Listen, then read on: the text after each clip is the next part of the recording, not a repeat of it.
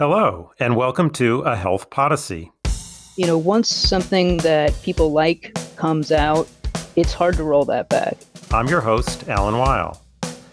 We're recording this episode on November 4th, 2020, at about 2 p.m. Eastern Time, less than 24 hours after the last polls closed in the 2020 election. We don't yet know who the next president will be or which party will control the U.S. Senate. It's pretty clear the Democrats will hold on to the House. Regardless of the exact outcome, we know that there will be a lot of health policy issues for our political leaders to handle over the next few years. I'm joined today by Kimberly Leonard, senior healthcare reporter at Business Insider, and Shannon Muchmore, editor at Healthcare Dive. Rather than me asking all the questions like I usually do, today we're going to mix things up so I get to include my own perspective on what the implications are for health policy after this uh, consequential election. Kimberly, Shannon, uh, welcome to the show. Thanks. Glad to be here with you. Thanks for having me.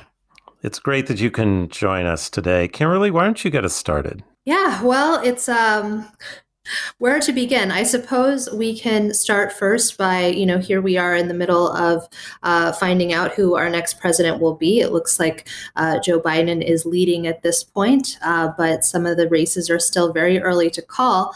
Um, let's go over first if, if each of you could speak about what the different healthcare priorities would be under an administration of Joe Biden or Donald Trump um, specifically regarding the types of administrative actions they could take on healthcare. Yeah, well, administrative action may be the only option available to uh, either one of them, frankly, with a divided Congress. We've already seen President Trump working with a split House and Senate, and there really aren't any legislative achievements other than zeroing out the penalty uh, under the Affordable Care Act, which is part of why the ACA is going in front of the Supreme Court next week. But Joe Biden probably will face something very similar if the Senate stays in Republican hands.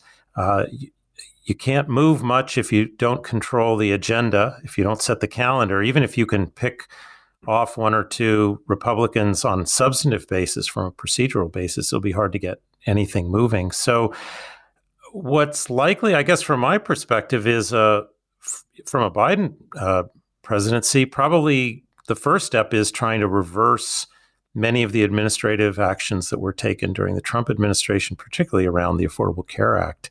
We've seen a president strongly opposed to the law, saying publicly that it, it doesn't exist anymore, even though it does. Um, and part of making it not exist is eliminating all the marketing. It's making available short term, limited duration plans that don't have to meet the ACA standards.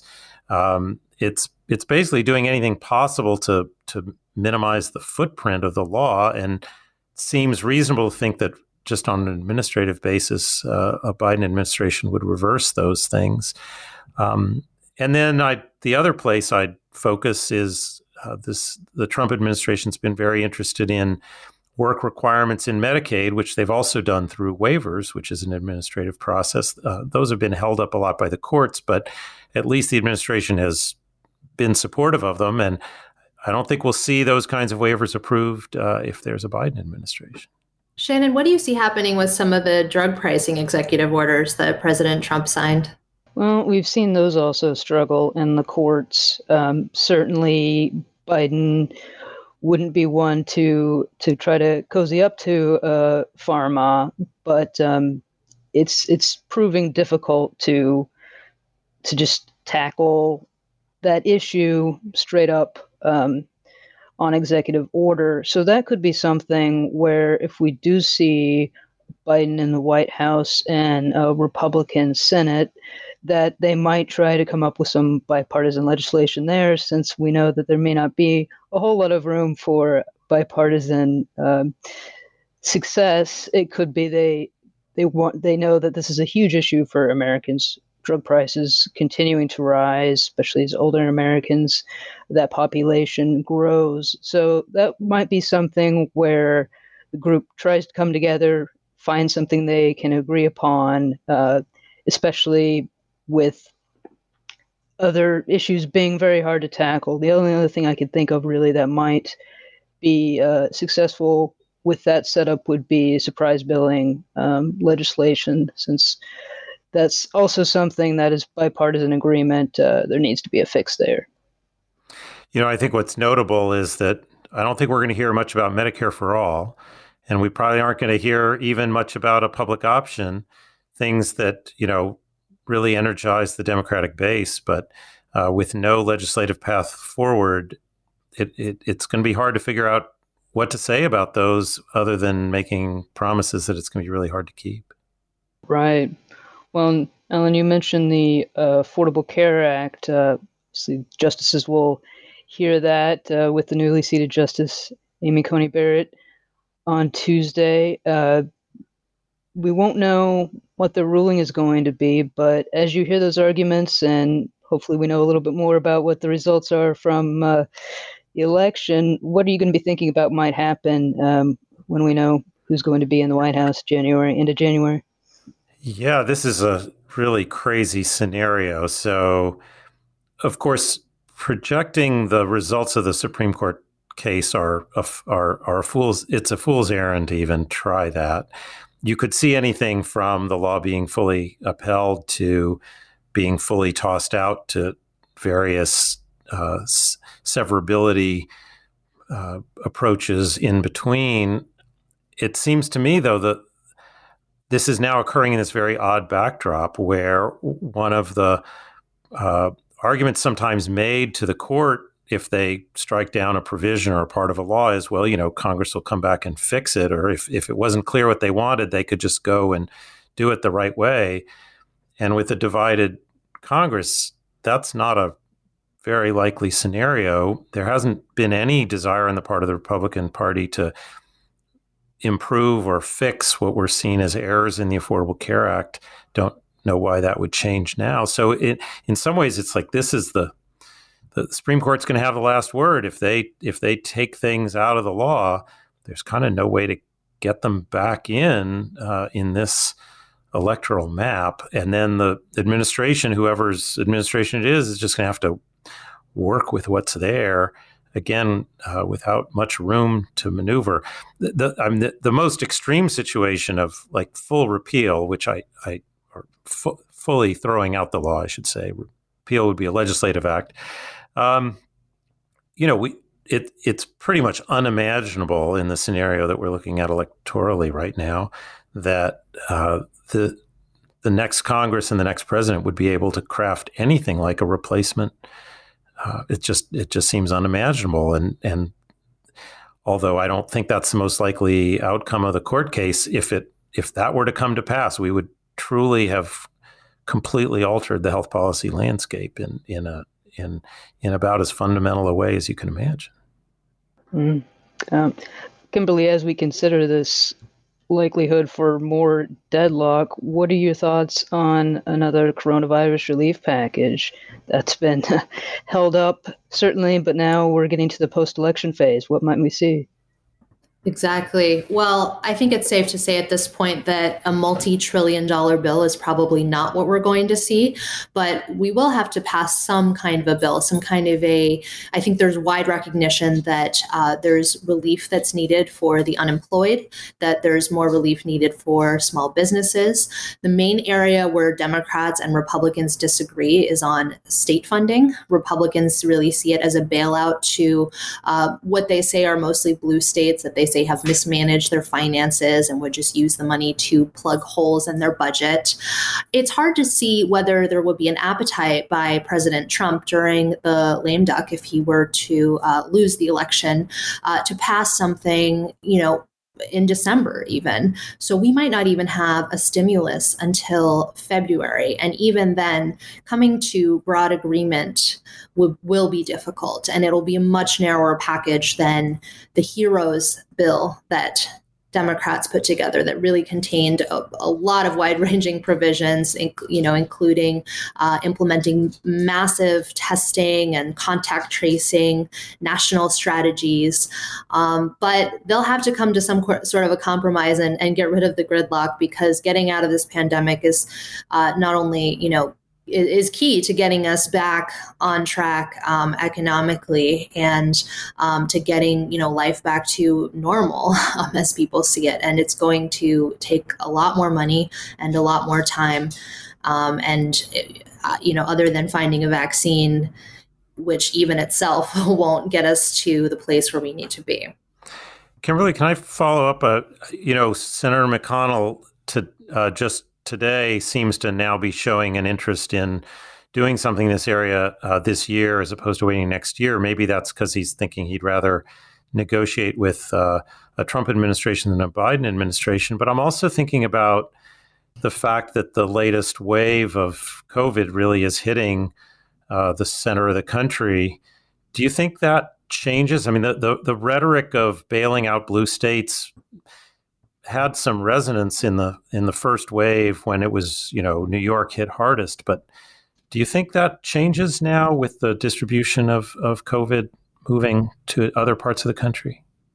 Mm, I'm not sure that it does. I think that um, there's still this sort of rhetoric around amid the Republican Party that they that the states don't really need the funding. And so they need to really push further and show that you know without it that they would have massive layoffs um, amongst you know teachers, firefighters, police officers, you know, if they didn't have some of these changes. There's also a case to be made for um, loosening some of the regulations around the funding that they already sent states. Um, it's really limited how they can use that. So they can change the way that allocated funding um, was already put aside and then add funding on top of that. I don't really see them, um, you know, not making any changes there um, when you know there's that pot of money that has yet to be spent. So it'll be a tough battle. I do think they'll give a little bit on it.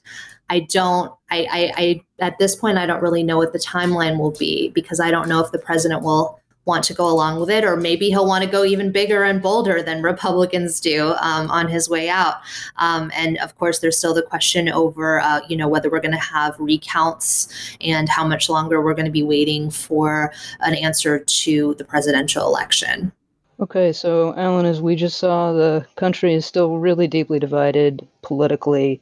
That doesn't seem likely to change. Perhaps could be even more so than than we've known. But at the same time, the importance of uh, academics and scientists being transparent, being neutral, unbiased is probably more important than ever. How does Health Affairs think about that and do its best to to achieve trust? Yeah, it's a it's a big challenge these days. I mean, part of the trust comes from our peer review process, which is very important in the academic environment that we operate in, knowing that the methods and the data are reviewed by others, and and uh, there's a process for for making sure that uh, concerns that one person may have about the work are addressed. I, I think the political division you know, we we edit uh, our our submissions very heavily, and part of what we're editing for is we certainly want authors to have a a point of view if they have one, but they need to express it in a way that isn't piling on to sort of the partisan language and the rhetoric. So, you know, you can have a very above board scholarly discussion about disagreements about the role of government, about uh, Medicare for all or or Medicare Advantage. Uh, you can have a disagreement about whether the government should be involved in setting uh, or negotiating pharmaceutical prices in the Medicare program. And there are ways to have that discussion that are not partisan. They they can still bring up ideological differences, differences in point of view, but they don't have to sort of push the buttons or or challenge the motivations of people on the other side. Thankfully, most of the papers that come in don't do a lot of that, but but we're always on the lookout for it. Um, you know, I think one of the challenges we're having right now is that, and I'm certainly not the first to say it. People talk about sort of science inherently being po- politicized. That it that that it's not even it, it's not even sort of the language you use. It's just even approaching things in sort of carrying the scientific mantle uh, is somehow seen as a, a partisan uh, position. That that one I, I, I really don't know how to get around. But um, you know, you face this challenge too. I wonder if you want to say something about how how you think about it. You don't want to alienate uh, your audience uh, any more than we do. Certainly not. Um, I think I start with knowing that I, I have an opinion, and uh, it's I, I, don't subscribe to the idea that I should just pretend my opinion doesn't exist, but that my readers shouldn't be able to know what it is from uh, from reading our, our stories. So I, I think I think about it, you know, like I'm covering any other story. Uh, if I were covering a hurricane, you know, there are there are facts, and there are you know conclusions to be drawn, analysis to be made. So I always read, and when I do editing as well, I, I think specifically with an eye toward that. If somebody has an extremely strong opinion on on what I'm writing about, and I think of it, read it like they would. Uh, can I back everything up? Uh, do I can I show my work? I don't necessarily want to do that in the actual writing, because then it'll be a, a textbook. But if I'm challenged, do I have the receipts to back that up? And uh, as long as I feel confident that I could say that to anybody, uh, then I keep it in. But if I don't, well, maybe maybe I need to tone it down. Maybe I need to cut that part out. Just always have to think about it as if uh, you know the person that would most want to challenge it was reading it. How would I respond, and do I have a good case? And and then give that to somebody else and my editors and that's that's why we have editors. It's really important that they can then say hey do you back that up? Show me how. Where's the link? Um, where's the research? What about you kimberly? Well i do think in some ways that it's uh, been a difficult political climate to work under. And I do think that sometimes uh, members of the press uh, don't help themselves by the way that they either make comments on television or radio or the way that they um, talk about stories on social media. I do think that there needs to be a more um, defined line in um, you know the way that reporters speak about a lot of these issues. And i think that the way that uh, we saw the election play out um, even though it's still still going that uh, that there is a divide between the way that uh, reporters in uh, major cities at major outlets uh, cover Americans and uh, what they see as important in their communities, and then the way that you know the broader Washington world operates. And so I try to be cognizant of that. I try to take in what I hear. I don't argue with people on social media um, who challenge something in my story. You know, it can also be difficult when you write a story that might elaborate on facts that exist within a certain healthcare program but then a senator's office or a congressperson's office will you know blast that story out to all their followers as if it's meant to boost their position. Um, it shouldn't be viewed that way. You know there are trade-offs with anything that we do and our job is not to obscure the difficulties of healthcare policy in order to advance a particular perspective or narrative, but only to show that these are the facts as they exist. And so, if and then the, the reader or the voter, it's up to them to decide the type of country that they want to live in and what they value and how they think about their health care and the rest of the way that they live. You know, uh, Kimberly, you mentioned that the sort of different worlds people live in.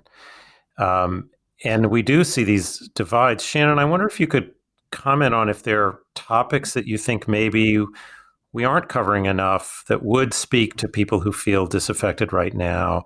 Uh, if there are uh, emerging issues that you're hoping you can swing more of your attention toward uh, after we get through this election. I think one of them is in addition to just pricing overall, uh, price transparency. It's something we know it looks like hospitals aren't likely to win their challenge to the requirement that they start posting the negotiated rates they have with commercial insurers uh, on their on their websites, making that information available there's a chance, especially if some third party organizations get in and, and use that information to make uh, more user friendly, consumer friendly um, apps or uh, portals that could let people really have a better idea of what it's going to cost them when they need a knee replacement, for example. Uh, that's something that I think could actually really be useful for anyone and everyone.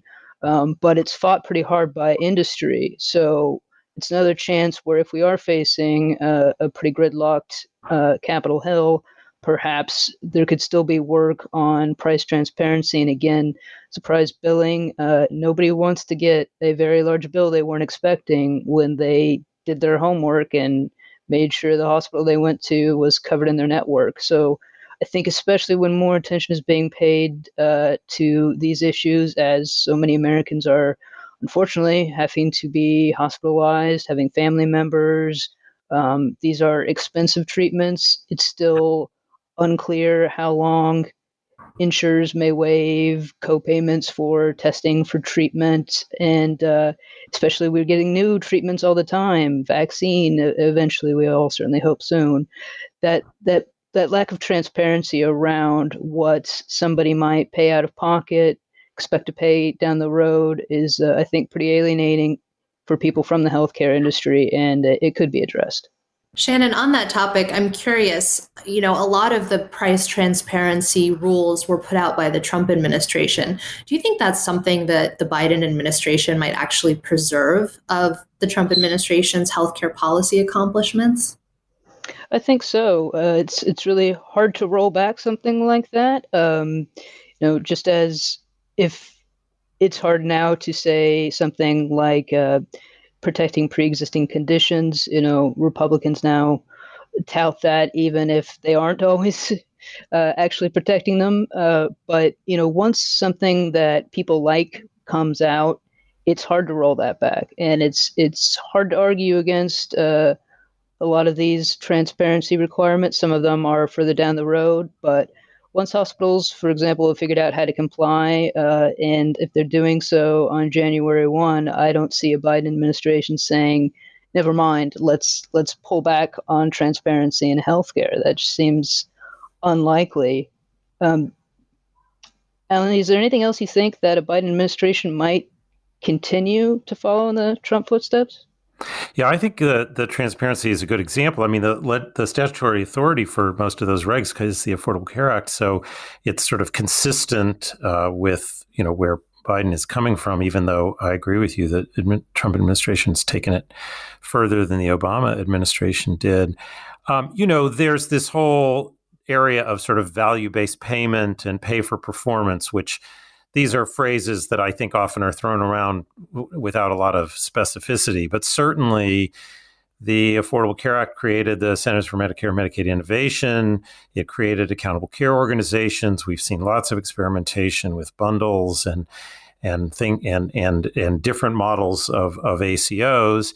And again, the Trump administration, you know, early on, I think people were unsure how aggressive they would be, and in, in fact payment models that require uh, health providers to take financial risk has been a high priority of this administration, which which you know it might not have been.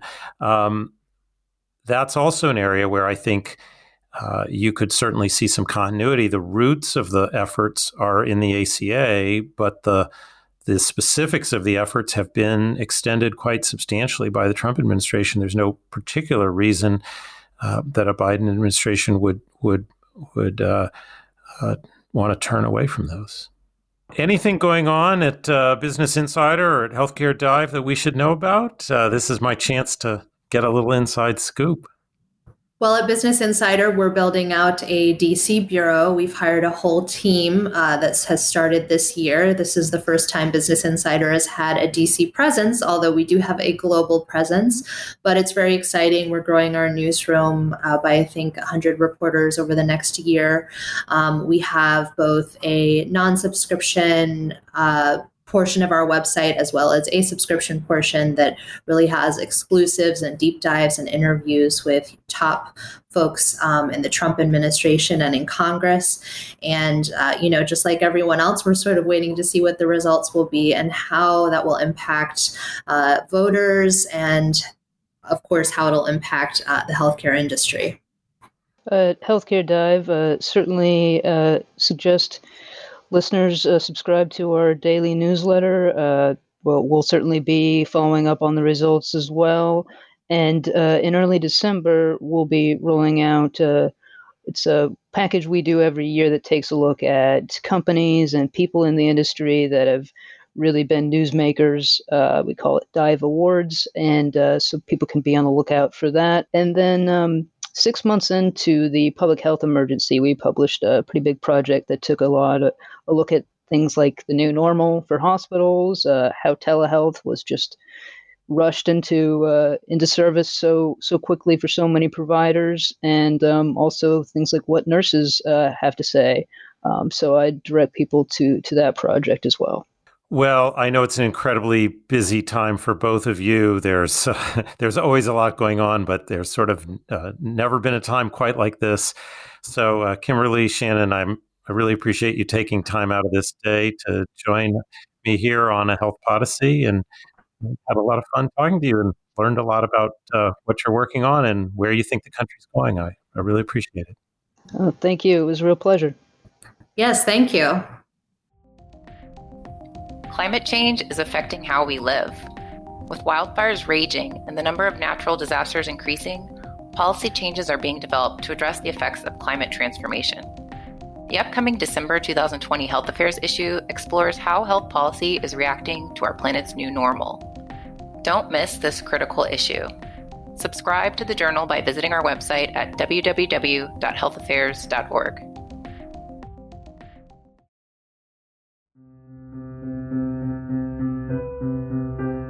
A Health Podyssey is produced by Health Affairs, the leading journal for health policy research. Jeff Byers produces the show under the direction of Patty Sweet. Brian Dobbs edits the show. Sue Ducat and Sarah Kolk help dot the I's and cross the T's with scheduling. Julia Vivelo produced the artwork. Music by Brian Dobbs and Julia Vivelo. Like the show? Subscribe to A Health Podyssey on Apple Podcasts, Spotify, Stitcher, Google, or wherever you listen to your favorite podcasts. And please leave us a review, it helps others find the show. Thanks for listening and have a great morning, day, or evening.